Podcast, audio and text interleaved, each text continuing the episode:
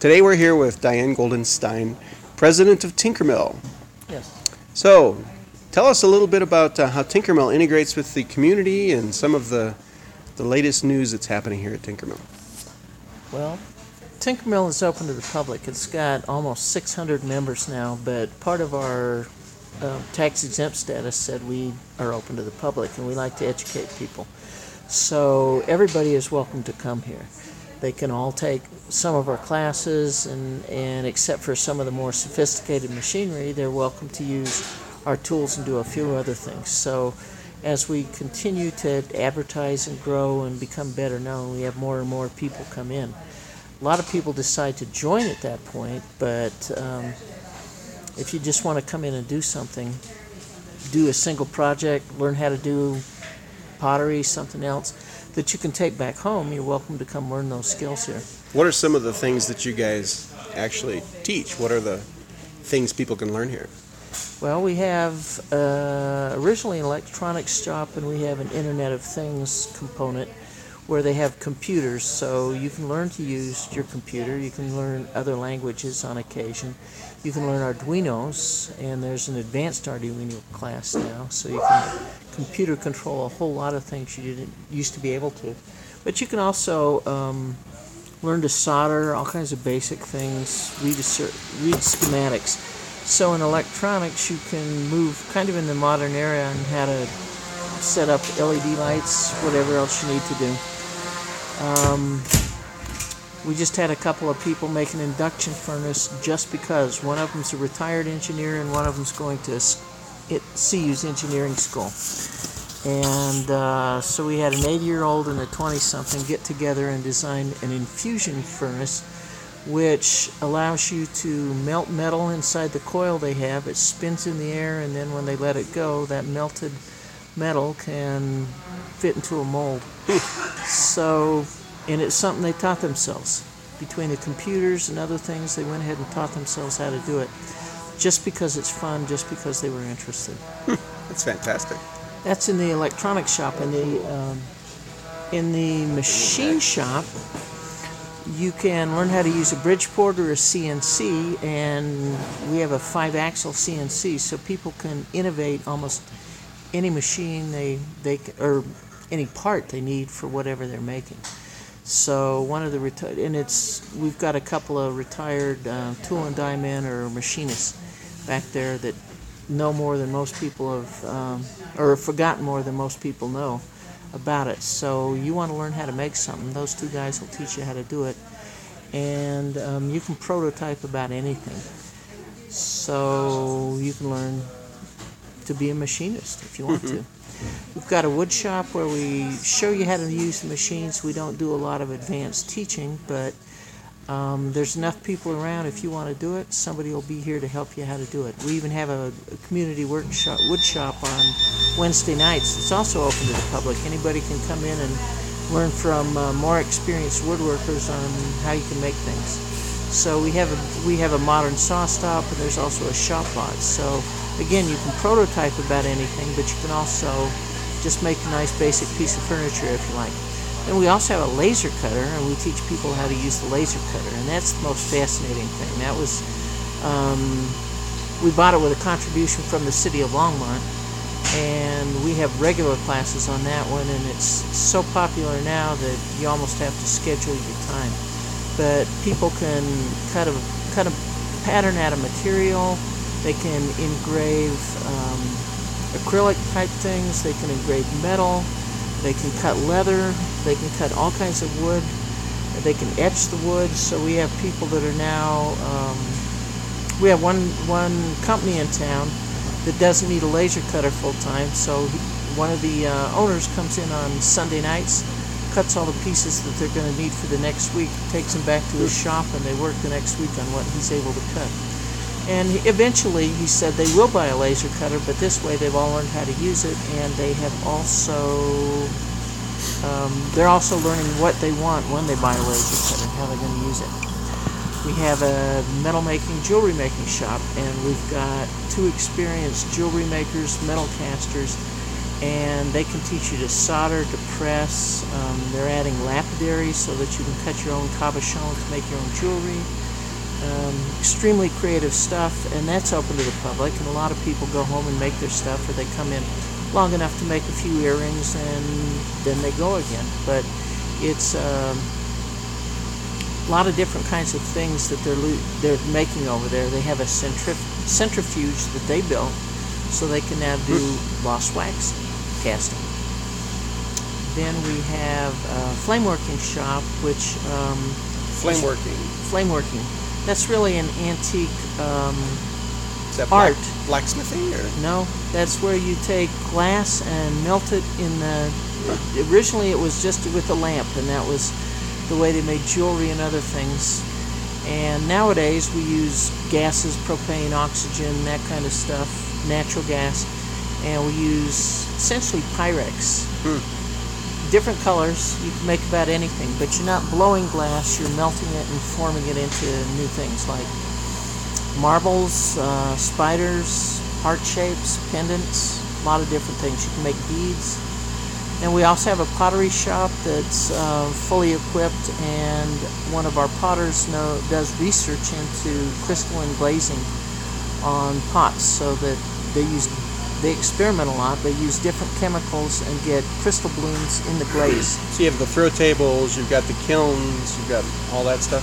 Yeah, we also have a slab cutter so you can make tiles, anything else you want. And they've had a class on how to make molds, so people have made some multicolored plates by just the way they mix the the clay together and, and formed it in a mold. and we've recently purchased an electronically controlled kiln so we can um, electronically control the temperatures so that you could do some glass fusion and other things in that kiln. What about 3D printers? Um, and that was, I think, the original interest was the 3D printers, and we've, again, with a gift from the city, we've bought more and different kinds. People oftentimes know how to use them, but the public is also welcome to come as long as they pay for the um, supplies, the, the filament that they use to make things out of 3D printing. So there's some basic classes. Um, a lot of it is just talk to the people that are over there, find a plan on the internet that you want to use, and learn how to use it here. We've added an SLA printer so we can use resin, and we now have a 3D scanner printer so you can put an object in, scan it, and print it. I haven't seen anybody use it yet, so that's still on the um, beginning side of things. I heard you have a pick and place machine too. We haven't used it, but we've got a new um, place in our trailer so that we're going to isolate it. It'll be a very clean, but with pick and place, you can make a motherboard. A motherboard. You mean a circuit board? Yeah, circuit Yeah. board. Take a green, you know, the green plastic Yep, stuff, yep. and it puts all the transistors, resistors, all of that kind of stuff on it for you. Then it etches it and it bakes it so that you have a fully functional board when you're done. One guy came in and did 32 of them just alike for the NASCAR. I haven't seen him again, but we were open. He came in, he used it, knew what he was doing, and uh, moved on. Uh, we're going to add an audio visual studio. Right now it's storage, but once we get that storage moved out, we'll be able to move in do that. You can um, cut stained glass here, learn how to use it, make big stained glass or not. Then um, we've added a forge, and at first we had one anvil, and that was a big deal to buy that. Now we're up to three anvils and looking at getting an air hammer. So this is a blacksmith shop basically. It's a full smithy. Huh. We have a, a propane forge, and then we're also building a coal forge, and then we'll have it. We'll acquire an air hammer and a few more anvils. So in that one, we're planning to eventually have week-long workshops with visiting professors from out of town during the summers. Uh, the key is when you get up to six anvils, you can have a class. Um, behind the forge is a foundry, and um, in another week we'll have another class for that. So far, we've only melted aluminum pots and pans and made some goofy little items. But one guy um, had a tractor part he needed on an antique tractor, and they're hard to find those parts. So he designed the mold for it, went in and cast six pieces in aluminum, and he's going to keep two, and then he'll offer the other four for sale. but it was a unique part on an antique trailer that was um, created here in the shop, both the mold and the and the casting. Then there's also a welding shop, so we have MIG TIG welding, and oxyacetylene torch, and plasma cutting. And we've added two tables back there in a larger space, and there's also um, metal chop saws and band saws and drills so that you can again fabricate about anything you can think of. So you have classes and all this stuff too, right?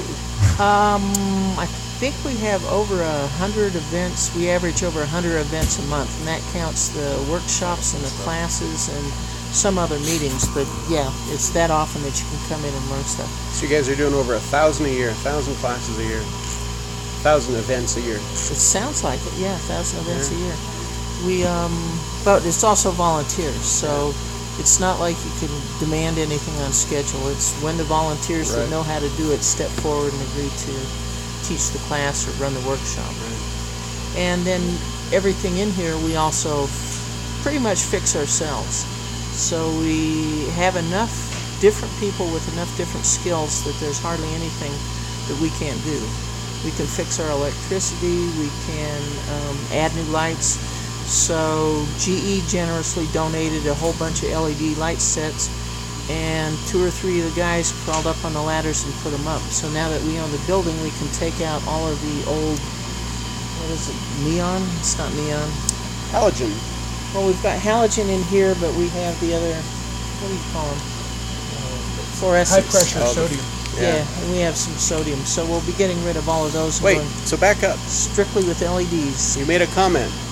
We bought the building. You bought the building, so tell us about that. Well, what's incredible is Scott got us started in concept about four years ago. Three years ago, he rented this space from uh, the Pratt Company, and in the last year, we decided we were in the last year of the lease and thought the only sensible thing to do was to actually buy the building. So Pratt gave us a price, and we set our executive director Ron Thomas to do the heavy lifting on that one, and um, he worked with the city, the Economic Development Council, and local banks, and was able to pull the financing together so we've now purchased this building. Um, took three loans, took about eight months to get it done, but it's now accomplished. We own the building. We're also the landlords for the auto repair business next door, and we have quite a bit of space for parking and possible expansion also. It's about an acre on the south side, isn't there? It's. About an- I think it's about an acre. I read all of the documents to buy the place, and I didn't remember the numbers. Mm-hmm. I don't remember the numbers. Yeah, there's basically parking lots on the south that are you could build on in the future. Yeah, Yeah. So the actual amount was how much?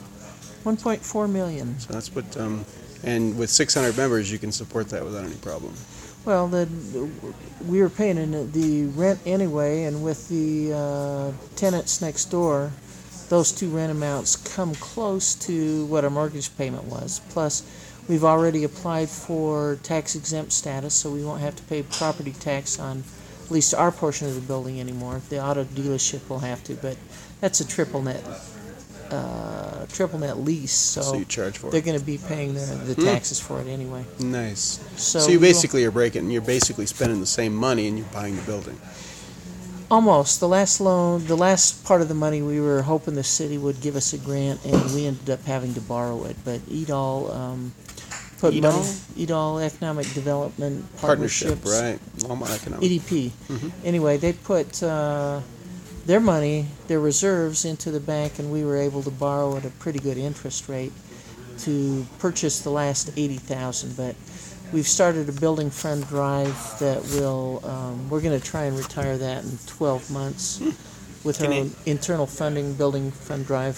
So you're a 501c3. We're a five hundred one c three. We're So you- also in the Colorado Enterprise Zone. Ah, so if somebody were to want to donate money, um, you you really aren't that picky about the source, I suspect. Uh, You're looking for donations. In We're looking for donations. if somebody that grows marijuana gets, wants to give us money, we'll take it. okay. Or a liquor store. Some places get real picky about what, where they'll take money from. Um, obviously, we I, I doubt if we'd take it from. Well, we'd probably even take it from an oil company. So at this at this point, we're open to donations. Um, we have one 10 year old here that bakes brownies at home and comes and sells them for a dollar a piece. She's already raised $32 for the for the um, building fund. Nice. One of the guys has designed a die, so we have an injection plastic injection molder, and they're already printing building fund coins um, in our in our old Samsonite injection molder. Um, we also have a I always want to say linoleum cutter, vinyl cutter, so we make all our own signs and things. Um, we own popcorn machines, cotton candy machines, and uh, shaved ice machines. So when we run a carnival, we're able to produce a lot of our own goodies. Don't you have a carnival coming up here? We have two coming up. One will be in June. It's going to be Questbotics is sponsoring a collaborathon. So instead of having competitive um, design things, what we're going to do is collaborate on making a large Rube Goldberg Goldberg device. And part of what it's for is is they're designing. Um, they've designed not quite a toy. They've designed a little setup for children to learn how to program and that's going to be part of it all also is that we can teach children to program a computer through physically using the blocks that they set into their board so questbotics is hosting that. And then in the fourth of july we're having our third annual fourth of july carnival at tinkermill. So we'll have papooses and another food truck. Um, we're going to have live music. We are going to have a trebuchet shooting paper mache. Which is a large catapult, for those who don't know what it what that is. so it'll be shooting um, paper mache eggs towards a cardboard castle, and the eggs all have candy in them. So we have a large following of children that watch their castle get shot, and then they run down and pick up the the um, candy. And last year we added a couple of large slingshots, so we have water wars. We we uh, have a stand to make water balloons, and we have so we'll have a lot of water balloons, and the kids will be able to shoot them at each other. Um, then we'll have displays and demonstrations, and some of our electronics will be out. But the real point of the evening is after we've had a lot of fun, we'll put our kazoo band together, and then we'll go out and watch the fireworks because we're so close to Boulder County Fairgrounds, we can sit right underneath the fireworks and have a perfect view. So you have one of the best seats in the house for the fireworks. Yes, we do. Hmm? We can't guarantee you get out any faster than any place else, but you have a good seat and you're not in the Target parking lot with a whole bunch of people and quite a distance away, really. Yeah, We're next door. So who is it that runs Tinkermill now? The members run Tinkermill. But have- you but you do have a board. You do have an executive director. Yeah. So we have a five-member board. We're writing amendments our, to our bylaws to increase that up to 13 because we want to invite community members onto the board. So it'll be seven um, Tinkermill members and six others. So um, the bank that lent us the million dollars, um, they have an officer that would like to be on our board. Um, the economic development partners will probably send somebody, and possibly the city will ask to be on also because the city has has uh, we don't have a formal contract, but they would like to use us as consultants. So they helped the EDP put the money into the bank for us to be able to buy the building. It wasn't, but it it's not financed with public funds outside of CHAPA. Um, which is a state. It's program? state funding, Colorado Housing and Family Assistance, something else. But they help nonprofits buy their buildings also. So But no um, Longmont municipal funds were used. No terms long of- municipal funds were used, no direct ones. So still self still still self sustaining. We well, the board of directors is um, voluntary, but we do have one employee who's the executive director, and he did the bulk of the work to get the financing done for the building and the research. We turned out they told us one corner of our building was in a floodplain, and we had surveyors look at it again, and we're not in a floodplain, so that was changed at the FEMA level. Um, he Who's also- your executive director? Ronald Thomas. Uh, he's a renaissance man. He likes to do all kinds of things. He's been a first responder. He can weld. He can do electricity. Um, He got all the financing done for this. He supervises what's going on. He tries to herd the cats that are our volunteers to try and keep 600 people with different ideas going in generally the same direction. Um, and then last July we did a charrette, meaning a, a French word for everybody sit down together and think out ahead what you want to do. And we looked at the building and the usage and the spaces. So we're still in the process of moving shops around. But initially, when we started, everything had to be on wheels because every two weeks everything got rearranged for something new started. Because we had very few um, shops at that time. There was wood shop, machine shop. Uh, we had some sewing machines. We had a CNC machine, and the 3D printers and a very small laser cutter. And since then, we've added at least 20 more stations. So nice. Very the three little sewing machines are now up to two industrial sewing machines, so that we teach people how to use. The um, the brewery's gone. That didn't work out, but people are still interested in it. we have beer, don't we? We have beer by donation all the time, although right now the kegerator's empty. Ah. Uh, we do have a, a full freezer that's been hacked so that it keeps beer kegs at the right temperature, and we'll get that filled up for the 4th of July. And this will be the second year we've gotten a liquor permit from the city to actually sell the beer at the at the uh, celebrations. Excellent. So, so thank you very much. Is there anything else that you'd like to add that uh, we Well, should know about? I think one of the innovative things about the Tinker Mill is that in each area, it, for makerspaces, we've ins- instituted having shop captains. And a lot of the shops, the shop captain was the person that brought that skill or talent or the machine here and then has turned that into teaching other people. So now there's a community that does that particular art or skill, and Tinker Mill along the way has acquired the equipment to do that. So we had a professional flame worker come in, show us how to do it. One of her students is now shop captain. Um, the wood shop is so big and so busy that we finally had five people come together and they do the teaching on various machines or upkeep or whatever else. So these are all volunteers. they're all volunteers. And um, pottery shop is big enough now, busiest now. There's two co-captains. Um, there's people that function as co-captains over in the jewelry department. The machine shop's got the two retired guys that, that both work together as co-captains. So those volunteers are responsible for their area, and that has the added benefit that um, our equipment stays in good shape. Um, unlike some maker spaces where people come in, wreck it, and leave again, um, and then the next person comes along, you either have to fix the machine or you're just discouraged because the machine doesn't work. Our machinery is kept in good shape and, and uh, maintained well, so that um, having the shop captains be responsible, they recruit other people to help them um, maintain and keep and teach classes. So um, anybody can come teach. In fact, we want everybody to come in and teach what you know. It- There isn't just one person, and that's their their territory or their turf. This this we have shared turf. If you know how to teach, come in and teach. Yep. And um, we work at being a friendly place to getting everybody to know everybody else, so that you feel like you're part of the community almost as soon as you start. Great. Well, Diane Goldenstein, Diane. thank you very much. We appreciate your time. Okay.